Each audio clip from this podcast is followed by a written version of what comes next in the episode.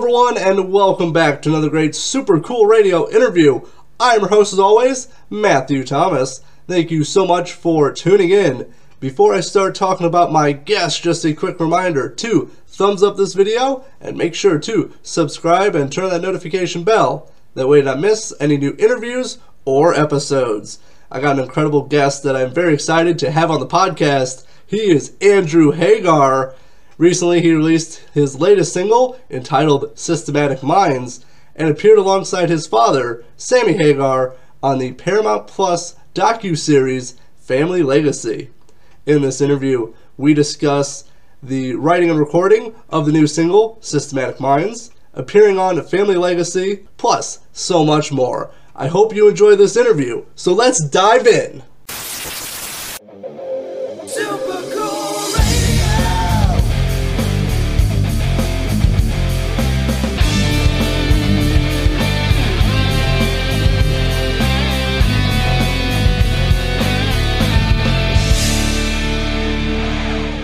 Before we jump into the show, I want to tell you about our merch store on Threadless. Shop a wide variety of logos with multiple colors and sizes available for each design. Your support is greatly appreciated and helps us continue to make killer content like this episode please visit supercoolradio.threadless.com or the link in the description to shop now. I got an incredible guest joining me at this time. He recently released a brand new single entitled Systematic Minds, plus appeared alongside his father, Sammy Hagar, on the Paramount Plus series Family Legacy. Please welcome Andrew Hagar.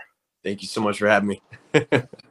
Very nice to meet you. Thank you so much for stopping by Super Cool Radio. Absolutely. Nice to meet you as well. So I know we got a ton of great stuff. You've been very busy not only this year, but you know throughout your whole music career, plus uh, some other things I do want to talk about as well. But before we jump into everything, I want to start with a fun question. Yeah. What is one album and one movie you recommend everyone check out in their lifetime? Oh, geez. Um, on the spot. I mean, everybody's tastes are different. Um, something like that I really loved growing up was horror movies. One of my favorite horror movies is The Thing. Um, I think it does a tremendous job of conveying that old cosmic horror sense of dread. So if you like horror movies or you like kind of sci-fi horror and you haven't seen a movie that's quite piqued your interest, you know, check out the thing. It's old, it holds up. Uh, it's got some hilarious moments and some great, genuine, pure terror moments as well. For records, I'm going to go something on the completely opposite end of the spectrum. Um, I'm a big fan of songwriters and songwriting. Um, one of my favorite, like, folkier records of all time is by think they're Norwegian, uh, the Kings of Convenience, and it's a record called Declaration of Dependence. It's full of really great little um, emotional hooks and funny puns as well. Great record. Those two answers I was definitely not expecting from you. I mean, well, that was what you can expect with me is the unexpected at all times. So, well, those are good. I've uh, now I've, I've I've watched. Um, well, I haven't seen the whole the thing all the way through, but I've seen like parts of it. But yeah. they definitely get that vibe of like as you said that dread like they nail it with that with that movie. They do, and and the uh, the remake slash like prequel is pretty decent too. It kind of links to the original film in an interesting way. But I love the original. You know, Kurt Russell, and uh, it's just yeah, Kurt Russell has a lot of really hilarious one liners that kind of add a little bit of levity to an otherwise pretty pretty gnarly movie. So yeah. Oh, definitely. And then I, I haven't heard of Kings of Convenience, but I'm definitely I'm gonna check them out now. Yeah, they're really good. Um, you know, I don't think most people would realize that they're like Norwegian or or Northern European without like doing a little research into it because it's just it sounds like great old school Americana, just two guys, great harmonies, some really interesting kind of guitar parts, but the the songwriting is very very good and they have some really witty clever lyrics um, i think they blew up a while back like maybe 10 years ago or something for a couple like viral singles Mrs. Cold, 24 plus 25, all these kind of old folkier tunes. But they got some new stuff too, and they've been around forever. Um, the main dude, Erlend Øye, I think he has like three or four other projects. Whitest Boy Alive, people might remember that from the early 2000s and stuff. Uh, Golden Cage, if you were on, uh, God, what was it back then? Pandora, quite a bit. You know, you might have heard that song. yeah, I'm, I'm, still surprised it's still around and they're not as prominent as it was. But like, because mm-hmm. someone asked me, like, "Oh, is your show on Pandora?" I'm like, "Oh, you still use Pandora?" Uh, yeah. Like, the answer is no. I don't have it on there, but I'm, I'm surprised that someone actually still uses it. Same. Yeah, I didn't even know it was still around. To be honest. that and like, um, like I was surprised like Napster is still around. Yeah, yeah. me away. You know, especially considering everything that happened with that really high profile lawsuit and all this stuff. It's kind of wild, man. It is, it is. But I do uh I do want to talk about you guys. I said I got a lot of a lot of cool stuff going on for you right now. But before we kind of dive into the new single "Systematic Minds," so you are uh, you know second generation musician, as I kind of covered in my intro. When did you know you wanted to pursue music like full time? Um, I mean, I always loved music. I started playing music in various capacities when I was a kid, but I never really uh, got serious about it until, I mean, 2012. I started playing around with a couple friends, started like a little two man punk project with a rotating cast of bass players, um, and that was fun. But I didn't really seriously start songwriting until maybe about 2016, and that's the same year that I ended up uh, doing a lot of touring and subsequently pretty much every year after that until the pandemic started i was touring consistently playing about 100 shows a year if not more. And uh, a lot of them were just smaller you know whatever open mic nights whatever i could get just to um, just to get more and more experience. I felt like i was coming into the game a little bit later. And even though i had a lot of experience as a writer um, I didn't have a lot of experience as a performer, so I just wanted to get more comfortable on stage and make sure that I could make the most of the opportunities I was getting. You know. No, I, I completely understand. Do you think there was like a, a, learning curve with like becoming, you know, not transitioning from a writer to becoming a performer and a writer? There was definitely a learning curve, just like anything else. But I think um, I had a lot of really unique experience that made it a little bit easier to transition. Um, growing up, I did a lot of, well, I was forced through my school to do a lot of plays. Um, and so, I, I mean, even from when I was like seven or eight years old onwards, I was doing three or four plays a year in front of big audiences. And then um, when I was competing in like Muay Thai kickboxing and grappling, I was like fighting in front of, you know, hundreds of people. Um, and that's a completely different experience. But a lot of the stuff that you learn from that is transferable one to one when you start performing, you know, getting ready to like perform at your highest capacity or as close as you can get on the day in that moment. Um, I think those are some really interesting kind of skill transferences that maybe not a lot of people would be aware of. Oh yeah, for sure. Plus, like the uh, the discipline as well that goes along with like any kind of mixed martial arts. You have to be disciplined, uh, yeah. Uh, not only not only just like mentally, but also with the skills as well. Totally, and I mean, um, you know, we're getting in there and rehearsing and doing all this stuff in preparation for a show is very similar mentality wise in training for a fight. You know, you just want to get as prepared as you can so you don't have to think about it in the moment. You can just do it because you don't have time to think. I mean obviously your show is a little bit different. You do have time to sit there and kind of listen to the crowd and you know do all that stuff. No one's trying to rip your head off thank god. But like you know generally speaking. But, uh, for for the most part hopefully that doesn't that doesn't happen. Right depends where you're at and what you're saying on stage you know what i mean? So yeah. That's true. No yeah no no for sure but um for you, since kind of going, you know, as you said, kind of starting full time 2016, uh, what was like the best advice your father gave you? Oh man, just to uh, to work really extremely hard and lower your expectations. I, mean, I mean, it's not wrong. That is, that's... You know, people say it's like 10 years to an overnight success. So, you know, I'm almost there. no, I feel I feel you on that. It's kind of funny. Like when I started this like endeavor, as like you know, you always have like your high expectations of like, oh, I want to do this and do this and do that, and then you like look, and then you look at it and go, you know what? Maybe I'll just start with baby steps. Just makes let's see if I can do this first, then I can branch out more. Well, it's the little victories, you know, stack a lot of little victories, and it's a big one. So. no, yeah, for sure, for sure. So, um, for you now, before we talk about the new single "Systematic Minds," obviously, you know, Andrew Hagar, your last name is Hagar. Do you feel like any pressure because of your last name? I did for a while. Um, I didn't actually start releasing music under my own name uh, until maybe just a couple years ago. I had a lot of different projects, uh, different titled projects that I released music under, EPs under before I was comfortable enough to release stuff under my own name. Just because, yeah, it's like it's not my expectation, but there are a lot of other people out there who want something when they hear the name.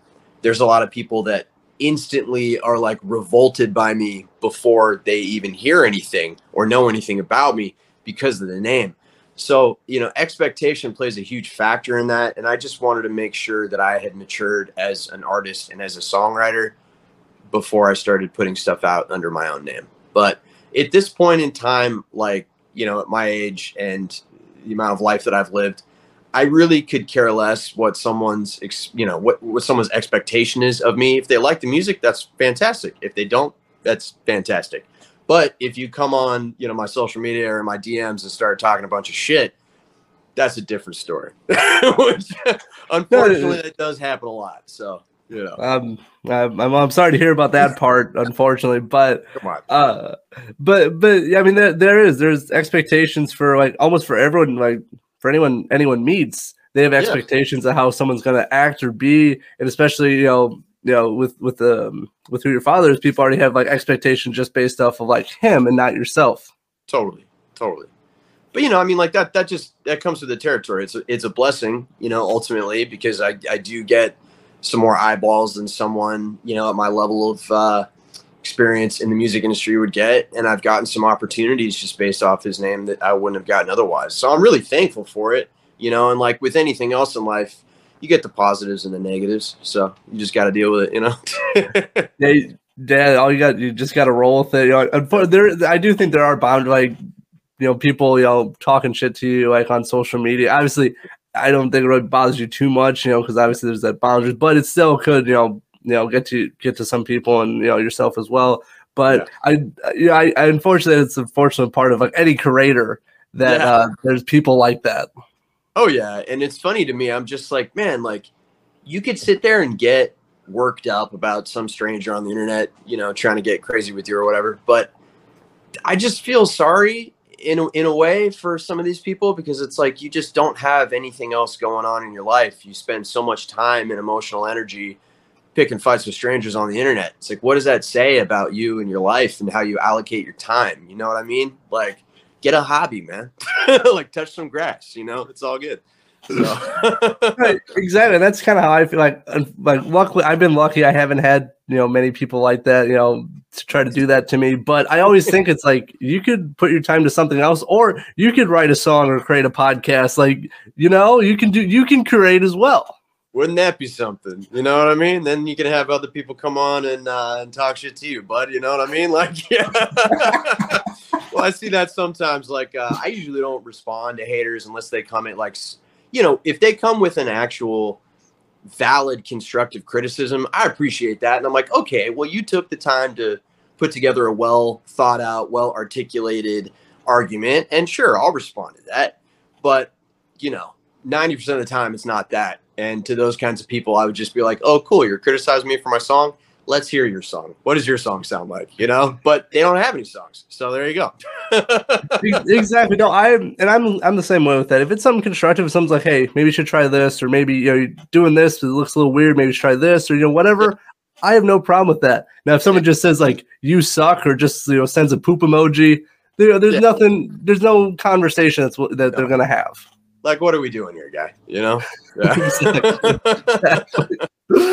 all right so i want to dive in to the brand new single yeah, systematic yeah. minds just released recently uh so for you like how was it writing recording this single because it's a little bit different uh, at least mm-hmm. from what i've listened to compared to some of your previous work it's got a little bit of a different vibe to it yeah, definitely. Um, this is the very first song that my friend Trev Lukather and I co-wrote together. Um, we did it back in December of 2020. So we've been sitting on it for a little while. And um, all of the stuff that I've released so far, you know, was was co-written and produced by Trev Lukather. And so they all occupied kind of the same space when it comes to the body of work. But this being the first thing we worked on, I think it's closer in tone to what I was doing immediately before, which is you know, I, I released uh, an EP, I think back in early 2019 or late 2018. Um, that was under the project title SOS, and it was more of like psychedelic folk rock. And so this is kind of closer to that. And I had built out kind of a second EP for that and started to turn it into a little more of like an indie rock kind of thing. Um, and had, you know, a large number of songs that I was working with. I was talking to some labels. I had some release stuff scheduled for 2020. And then, you know, that got the big kibosh, you know? So I know, uh, I feel you. Yeah, it was tough. But, you know, I'm glad that Trev and I ended up working together on this stuff because it allowed me to kind of flex my creative muscle in a different way. Because previous to that, I, I had pretty much only just written by myself or or with another kind of like more folk style like songwriting partner or something. So this was really cool because Trev is such a great producer and such a fantastic guitar player.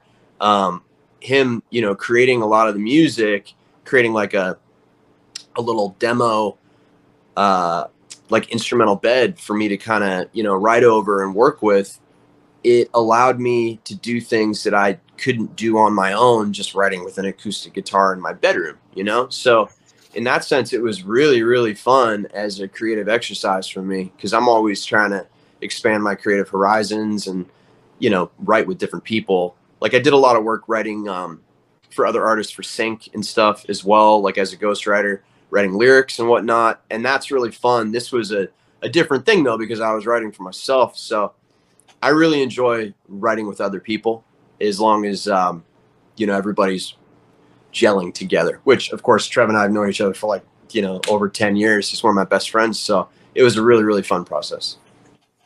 Well, I'm, I'm really glad to hear the process was you know, very enjoyable for you. Do you think it was um, like different uh, compared like that writing process, writing with um, Trev, do you think that was different compared to like some of the other songs you've written?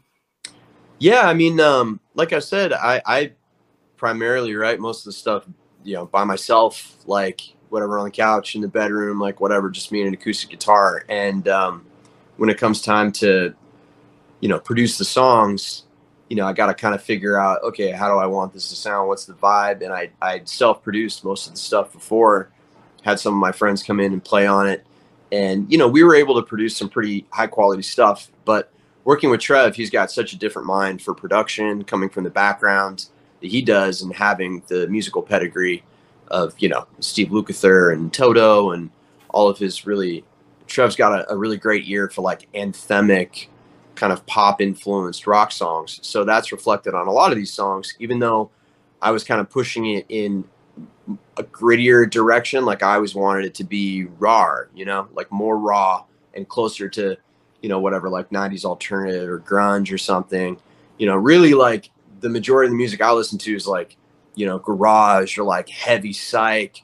I grew up listening to like a lot of punk and hardcore and, you know, I love industrial metal. It's like, so finding a happy medium between all those things, you know, when I'm writing with someone like Trev, is really fun. It's a great exercise, you know, because it's difficult for me to do a lot of that stuff just on my own, especially if I'm the guy that's in there, you know, playing everything. Like on a lot of my previous EPs, I played most of the stuff myself. I had my buddy come in and lay down drums and another buddy come in and put some lead guitar down. But, you know, for the most part, I'm just building out the tracks. And it's really, really difficult for someone that's not like a, you know, incredible classically trained musician because I got started a little later than most people. So, you know.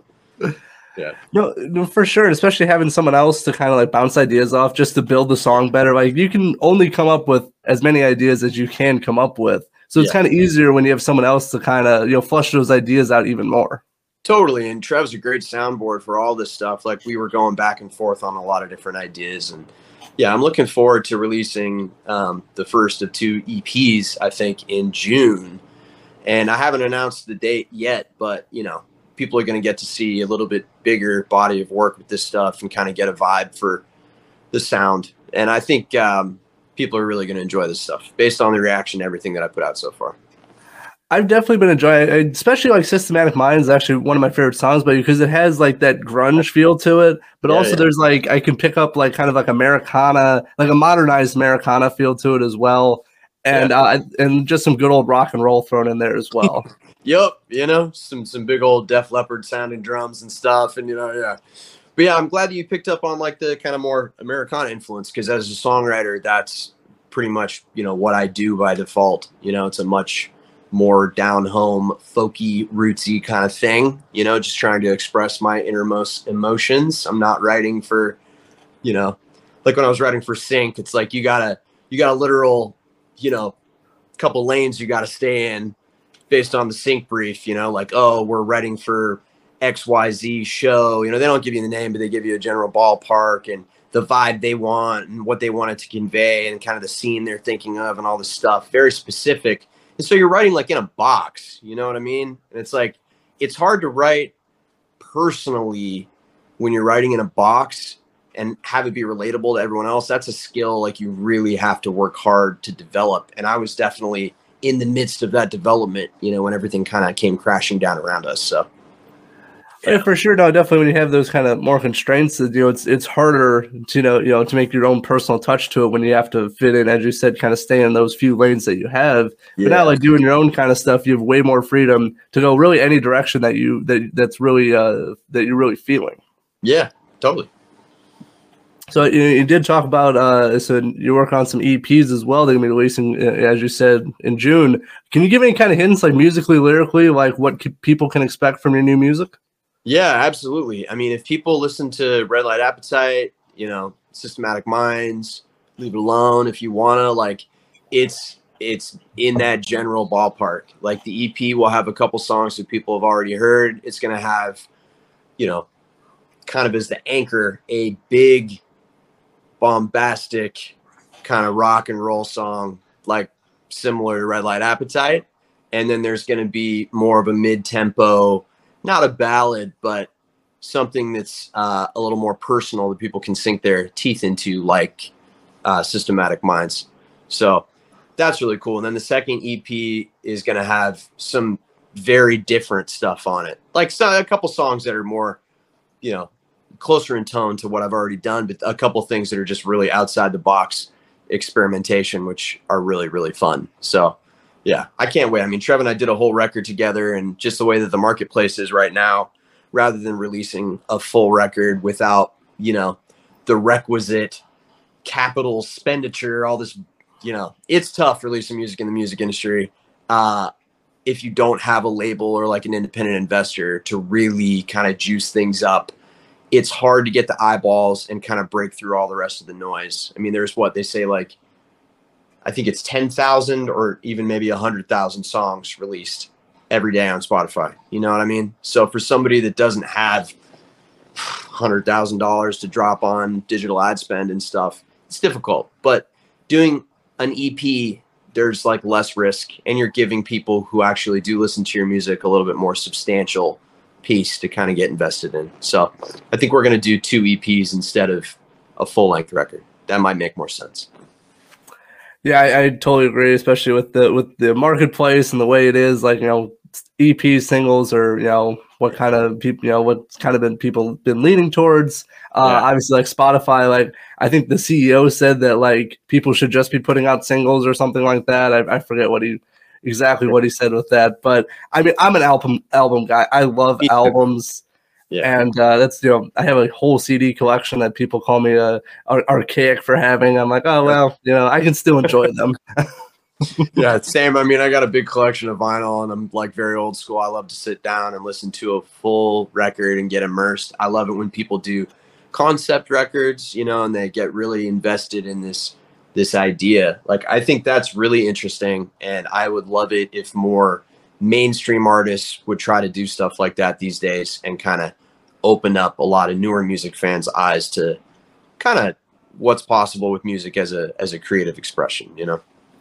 No, I, I, totally agree. I know we can cover cover a lot with that, and I you know there's a lot of avenues with that. I the only thing I will say is that. Or like someone will release a, bun- a bunch of singles and then they'll like put it all together for an album. I'd be like, well, I just heard all of them. Like, what? Yep. I, you know, it's kind of different for me if I like hear a bunch of singles and they're just on an album, like all of them.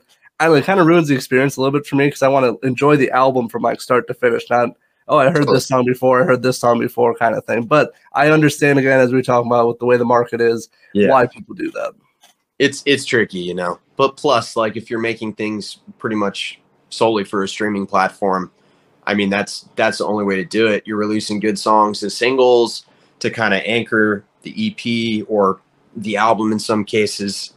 And yeah, it's like, well, you've already heard five or six of the 10 to 12 tracks, you know. So what are you just going to skip those guys, you know, when they come on if you're listening to the record, but I don't know. I mean, it it I would be interested to see how many people are actually consuming like a full length record in one sitting as opposed to just listening to the songs they like. Because if you look at the numbers, like generally on a record, you'll see every song you're losing people. And then by the by the end of the record if you don't have one of the big singles that's already released at the end of the record it's just a just straight downward slope.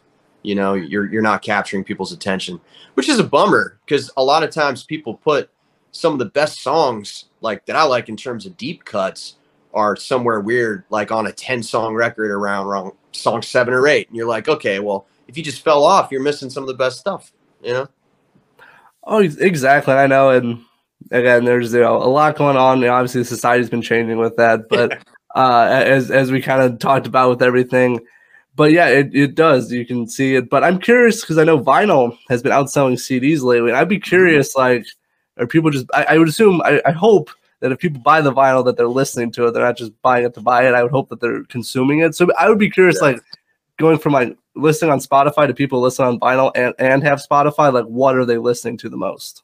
Yeah, I'd be curious to see what like a, a big uh, big vinyl person is listening to on Spotify and what their listening habits are for sure. I would love to see that information. I used to do like data analytics and marketing for a while uh, right out of college, so I I love all this stuff. Like on the back end, like I pay very close attention to all my analytical data and I wish that it was easier to get some of the more important stuff because that would help me a lot. But um, you know, Facebook and Meta, uh, Instagram, they don't make it very easy to get the meaningful data. no, they don't. No, they yeah. don't. it's really obtuse. It's it's hidden behind so many different little pages, and you have to go looking for, you know, in a million different places for stuff that should be all together. If you ask me, but that's a UI problem. That's you know, that's not something I'd fucking pay attention to. So I don't know. I know. I feel. You know what I mean? Like, yeah. no, I, I feel I feel you on that. Uh, I do got a few times. I do want to cover. I will tell you a funny story real quick about Facebook. I yeah. got a um. You know, they give like notifications, like you know, for my business page. Like if you spend, you know, this amount of money, you can reach this amount of people. Yeah. The one notification I got a few weeks ago, it said spend ten dollars to reach six more people. And I was like, man, that's a deal of a century. Great conversion there, guys. Like, what the fuck? I hate that. One of my biggest issues with, you know, the whole boosting thing on Instagram and Facebook or any meta platform really is like, since they started monetizing that stuff, you don't even get your natural engagement on posts anymore. You might, like, say I have 22,000 real followers on Instagram. If I post something about my music, less than 5% of my followers actually see what I'm posting. And if there's like a conversion in there, if I'm trying to get people to link off platform to go to some place like Spotify, you're fucked. Nobody's seeing it. And then they make you pay to get your normal natural engagement. And it just I mean, I understand what they're doing, you know, they gotta they gotta make money on ad revenue and whatnot, but that that shit just kills me. I'm like, what what can you do as an independent artist to really get in front of the people who who want to see you? They want to hear you. You know, they've they've followed you, they've done all this stuff, they share your posts and everything, but like 90% of your fans aren't even seeing shit these days. It's very frustrating. Oh, it definitely is. And you know, as another independent creator as well. I'm, I'm not with anybody, you know, and I have to do everything myself, you know, with the yeah. social media and all that stuff. It is very frustrating because, like, you see how many people follow your page and you see how many people see a post. And. I get people mess me like, "Hey, are you still doing stuff? Do you still have a podcast?" And I'm like, oh. so "I've been trying to tell people just like just just subscribe subscribe to me on like YouTube or Spotify or something. Just like then you get notified. Like they're actually good. Like those platforms yeah. are very good with if I drop a new episode or if you drop a new song, they let yeah. people know if you follow, you know, the Spotify or YouTube page. That's true. That's true. But yeah, there's there's got to be a better way on on. I mean, I guess you know people tell me, oh, there's a like one to one conversion on TikTok and all this stuff, but like I don't know. Maybe I'm just brain dead when it comes to this stuff, but I have not been able to get TikTok working for me. I don't know. I know. I feel. I, I feel you on that, but Uh, before we fall down a rabbit hole of all that. Yeah, yeah true, true, true. Let's keep it on track. Yeah, uh, I did want to talk about. So, as I said, you're you were part of the Paramount Plus docu series Family Legacy. Mm-hmm. Uh, how was that experience? It was fun, man. Um, a good friend of mine, Stormer from AXS TV, formerly, he uh, put Glass Entertainment, the production team that did the show, in touch with me.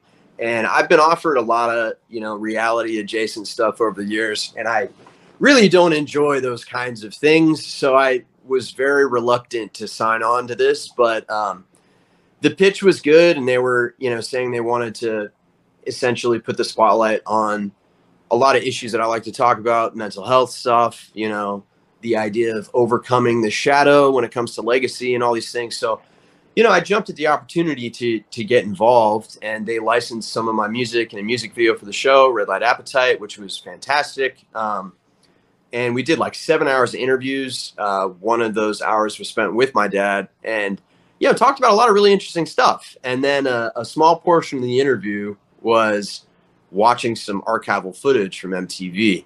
And so I'm like, oh, this is funny. You know, they had me like roast my dad's 90s outfits and stuff. That was entertaining. But yeah, and then the show came out, and originally I think it was supposed to be a longer series, and then in the eleventh hour they squashed it down to like five episodes and combined everybody into you know two people per episode and all this stuff.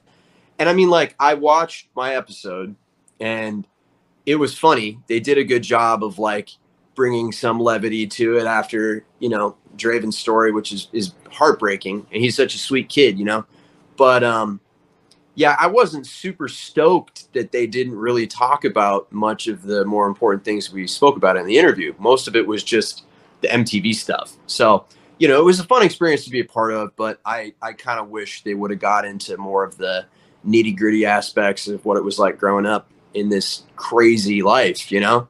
But oh well, there's always another show. no, that's a good, it's a good outlook on it. And obviously, you don't have any control of like how people you know, produce or put together a show. Unfortunately, especially if there was you know a you know episode cuts. You know, it it, it happens as you're very much aware of. For sure. Yeah, no, so, I mean, I'm I'm grateful that that I was given the opportunity to do that, and like I said, you know, got a little bump on social media, got a little bump in streams. Like it's it's nice to just have a little extra traction. So and hopefully people watch it and become interested. You know, I mean, Paramount Plus has got something like 84 million subs. So, you know, if even one percent of those people see my stuff, that's that's great. No, exactly. You got you got a great mindset uh, of it. Um, but yeah, no, it sounds like you had a great experience with it. I, I mm-hmm. I would be curious. Like you said, you did seven hours of interviews for. It. I'm yeah. curious. Like you know, they probably didn't use obviously they didn't use all of that. So I'm curious. Like you know, where is that? You know, who has it? Vi- Viacom probably has that footage, and if I ever say anything negative, there's going to be little videos popping up or something. Who knows? but yeah, I mean, we won't we won't go that far. yeah, I'm just messing around. But I I would like to see um, perhaps later on if they do like I don't know a second season or they do like a director's cut thing or something or outtakes. I would love to see some of the other footage because there was some really interesting stuff that we talked about in the interviews. Um, and it was just disappointing that they didn't include some of the some of the headier stuff. But then again, not everybody's interested in that. Some people just want a nice little fun, quick, you know, puff piece. Let's watch some uh, some VMA stuff, and and that's that. You know, that's fine. I get that. Yeah, no, for for sure, for sure. But you know, but at the end of the day, you did get, as you said, a bump with you know the exposure and stuff. So I'm, I'm glad you had a good experience with that, and also you hopefully you widen your audience as well. Exactly.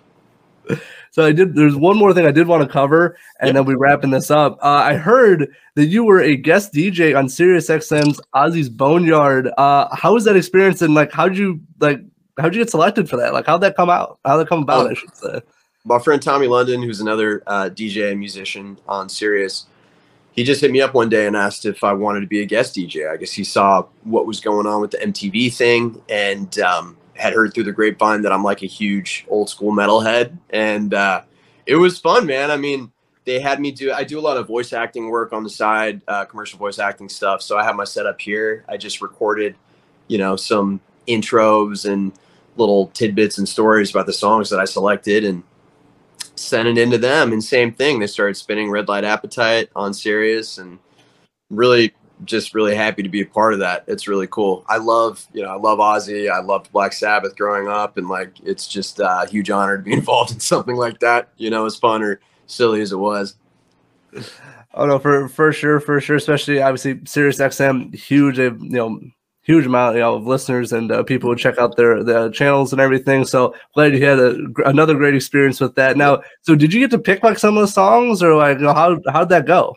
Yeah, they, they asked me to pick five, you know, like classic metal songs or classic hard rock songs, um, and I tried to pick, you know, a, a song from the different generations of metal, starting all the way back with like you know Black Sabbath, like The Wizard. Um, and some some newer stuff that I grew up listening to, not like newer, but newer in terms of the scope of classic metal, like Tornado of Souls by Megadeth. Uh, I used to watch a lot of you know skate videos growing up and stuff, and I picked uh, Grim Reaper, "See You in Hell" because of a hilarious CKY video I watched. You know, big Judas Priest fan, had to put them on there as well. Like, yeah, and then anchoring it all was uh, Red Light Appetite, which is, I guess, one of the more like metal or hard rock adjacent songs off the record. You know, Leave It Alone is pretty heavy too, but I thought Red Light Appetite's probably a little more palatable to people. So that's a extremely solid list put together. No, like no, like if you like if you think of like like classic metal bands, like you hit a lot of those. Oh yeah, yeah. I mean, uh, like I said, I'm usually I, I also had to put uh something off of Killers on there. Iron Maiden's one of my favorite like old school metal bands, and I I love Killers. I love the the first lead singer's tone. It's like so much more raw and gritty. I love Bruce Dickinson, incredible vocalist, incredible performer, you know, and the fact that the man's a commercial airline pilot's pretty cool too. But uh, for my money, Killers is one of the best records they've put out. You know, maybe call me an old head, but that's just how I feel. no, I got you. No, I got. I've um, you know, obviously Bruce Dickinson had like the more the range, you know, yeah. from the high to low range. But yeah, no, the the first one they definitely had more more grit in his voice for sure. Yeah. But I definitely wanted to. I saw that in the press release. I was like, I gotta talk about because I, I I don't unfortunately I don't have access to Sirius XM most days oh, no. unless unless I borrow my mom's car, which gotcha. I make. I, sometimes I have to do things um, because she hasn't, and my car's an 03. Obviously, it doesn't have it. Gotcha. But uh, yeah, but if I ever had to borrow a car, I always put on like it's either that like Ozzy's Boneyard or like Liquid Metal or Turbo. Usually my go tos for Sirius yeah, XM. That's awesome. I mean, you can also listen to it anytime uh, on the Sirius XM app just by looking up the uh, Ultimate Sinner Ultimate Sinner playlist, and you'll see probably my big smiling mug or a picture of me looking totally crazy on stage where you can't even see my face because of my hair. So I didn't know that. I'm I'm, I'm going to keep that in mind now. it's all like bundled up here, but there's there's a lot in there.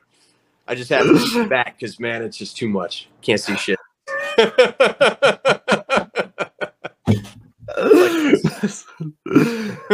Was that you? No, that's my dad. okay. Do you have the same curly hair though? Yes arguably mine is even crazier. So because I got I got a little more Sicilian in me than he does, I think. That's good. no. all right. Well, I think we hit all the high points here. Absolutely. and probably some low points too. It's all good. so I just got one more thing before we wrap up this interview. So obviously we kind of talked about what your upcoming plans are for this year, but what else do you have in the works for 2023? And have you thought about like what 2024 is going to hold for you?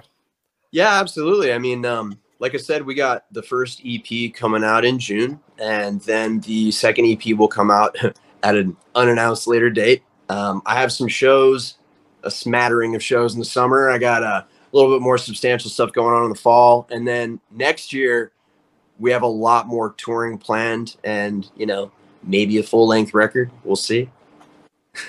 I, I like what I'm hearing. Well, hey, I I love to see you live sometime, so I do yeah. hope uh, hope that touring does happen. Please, where are you at? Where uh, where you uh, Based out of South Bend, Indiana, that's where I live. Oh, awesome. Okay, well, we'll be back in Indiana. We've done some touring out there in Indiana and Idaho before too. So, yeah.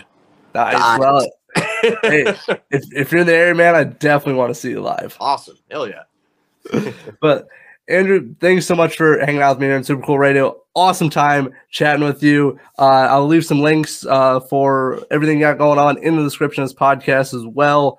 But thank you so much for hanging out with me. Absolutely. Had a great time. Thanks a lot, Matthew. I really appreciate you, man.